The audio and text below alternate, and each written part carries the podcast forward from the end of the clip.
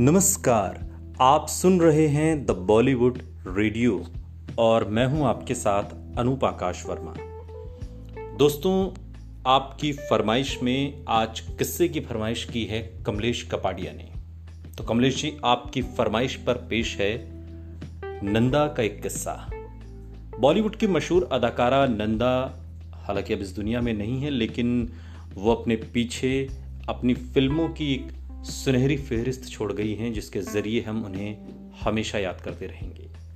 नंदा जब बॉलीवुड में काम उन्होंने शुरू किया, तब वो छोटी बहन बनकर आई। क्योंकि पाँच साल की उम्र में ही उन्होंने हीरो की छोटी बहन के रोल करने शुरू कर दिए थे। लेकिन बाद में उन्होंने अपनी पहचान बदली और हीरोइन बनी।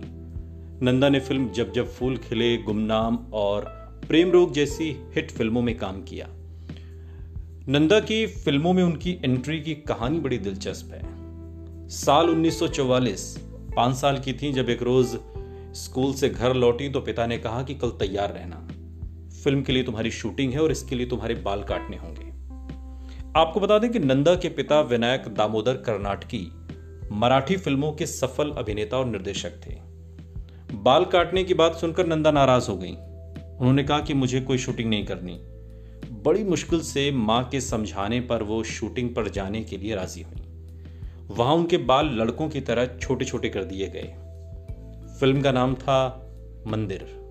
इसके निर्देशक नंदा के पिता दामोदर ही थे। फ़िल्म पूरी होती इससे पहले ही नंदा के पिता का निधन हो गया। घर की माली हालत बिगड़ने के चलते नंदा के छोटे कंधों पर ज़िम्मेदारी का बोझ आ गया। मजबूरी में उन्होंने फ़िल्मों में अभिनय करने का फैसला किया। चेहरे की सादगी और मासूमियत को उन्होंने अपने अभिनय की ताकत बनाई। वो रेडियो और स्टेज पर भी काम करने लगी। नन्हे कंधों पर परिवार की ज़िम्मेदारी उठाते हुए नंदा महज दस साल की उम्र में ही हीरोइन बन गई। लेकिन हिंदी सिनेमा की नहीं, मराठी सिनेमा की। दिनकर पाटिल की निर्देशित फ़िल्म कुलदेवता के लिए नंदा को पूर्व प्रधानमंत्री जवाहरलाल नेहरू ने विशेष पुरस्कार से नवाजा था। नंदा ने कुल आठ गुजराती फ़िल्मों में काम किया और हिंदी में नंदा ने बतौर हीरोइन। साल उन्नीस में अपने चाचा वी शांताराम की फ़िल्म तूफ़ान और दिया में काम किया। उन्नीस में नंदा ने फ़िल्म छोटी बहन में राजेंद्र कुमार की अंधी बहन का किरदार निभाया। उनका अभिनय दर्शकों को खूब पसंद आया और उस दौरान लोगों ने नंदा को सैकड़ों राखियाँ भेजी थी। एक तरीके से नंदा देश की बहन बन गई थी। इसी साल राजेंद्र कुमार के साथ उनकी फ़िल्म धूल का फूल सुपरहिट रही। इस फ़िल्म ने नंदा को बुलंदियों पर पहुँचा दिया।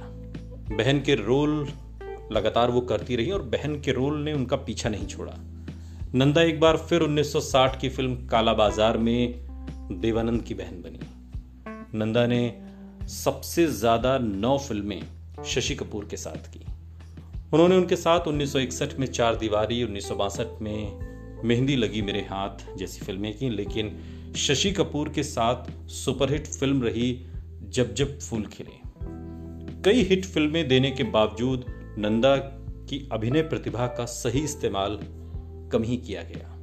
शायद उनके अभिनय का पारखी निर्देशक उनकी किस्मत में नहीं था। नाजुक छुई मुई और प्यारी सी लड़की की छवि को तोड़ने के लिए नंदा छटपटा रही थी। राजेश खन्ना के साथ फ़िल्म इत्तेफाक साल उन्नीस सौ उनहत्तर में उन्होंने नेगेटिव किरदार निभाया, लेकिन दर्शक उनका ये रूप स्वीकार नहीं कर सके। तभी उन्हें फ़िल्म नया नशा साल उन्नीस सौ तिहत्तर में आई थी यह ऑफ़र हुई और इसमें नंदा ने ड्रग एडिक्ट की भूमिका निभाई, लेकिन ये फ़िल्म भी फ्लॉप रही। नंदा को समझ आ गया कि उनके सहज और स्वाभाविक अभिनय को ग्लैमर का रंग देने की कोशिश में उनकी अपनी पहचान खत्म हो जाएगी। इसके बाद नंदा ने असलियत, जुर्म की सजा, प्रायश्चित जैसी फ़िल्में की, लेकिन नंदा का समय खत्म हो रहा था। इसका एहसास उन्हें भी था, इसलिए उन्होंने बेहद शालीनता से खुद को रुपहले पर्दे की चकाचौंध से अलग कर लिया। परिवार की जिम्मेदारियाँ उठाने में उन्हें अपने बारे में सोचने का कभी मौका नहीं मिला था। निजी ज़िंदगी की बात करें तो नंदा डायरेक्टर मनमोहन देसाई से बेइंतहा मोहब्बत करती थी। देसाई भी उन्हें चाहते थे, लेकिन बेहद शर्मीली नंदा ने मनमोहन देसाई को कभी अपने प्यार का इजहार करने का मौका ही नहीं दिया और उन्होंने शादी कर ली। मनमोहन की शादी के बाद नंदा तन्हाई और गुमनामी के अंधेरे में खो गई। मनमोहन भी अपनी शादीशुदा ज़िंदगी में बिज़ी हो गए, लेकिन कुछ समय बाद ही उनकी पत्नी का निधन हो गया। इसके बाद मनमोहन ने फिर से नंदा के नाम मोहब्बत का पैगाम पहुँचाया। नंदा ने उसे कबूल कर लिया। उस दौरान नंदा बावन साल की हो चुकी थी। साल उन्नीस सौ बानवे में तिरपन साल की नंदा ने मनमोहन देसाई से सगाई कर ली। लेकिन किस्मत को शायद कुछ और ही मंजूर था। सगाई के दो साल बाद ही मनमोहन देसाई की एक हादसे में मौत हो गई।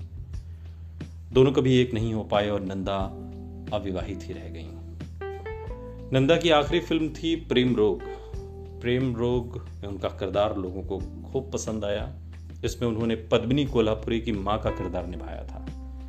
कहा जाता है कि नंदा जब भी बाहर जाती थी तो सफ़ेद साड़ी में जाती थी, क्योंकि वो मन ही मन मनमोहन देसाई को अपना पति मान चुकी थी। उनके निधन के बाद से नंदा काफ़ी अकेली रह गई उन्होंने ज़्यादा किसी से बात करना, मिलना जुलना सब बंद कर दिया। उनके खास दोस्तों में माला सिन्हा और वहीदा रहमान थी। इस किस्से की फरमाइश कमलेश कपाड़िया ने की थी। किस्सा आपको कैसा लगा, कमेंट बॉक्स में हमें ज़रूर बताइएगा। साथ ही आप क्या सुनना चाहते हैं, ये भी हमें बताइए। हम सुनाएँगे आपको आपकी पसंद का किस्सा। सुनते रहिए। द बॉलीवुड रेडियो, सुनता है सारा इंडिया।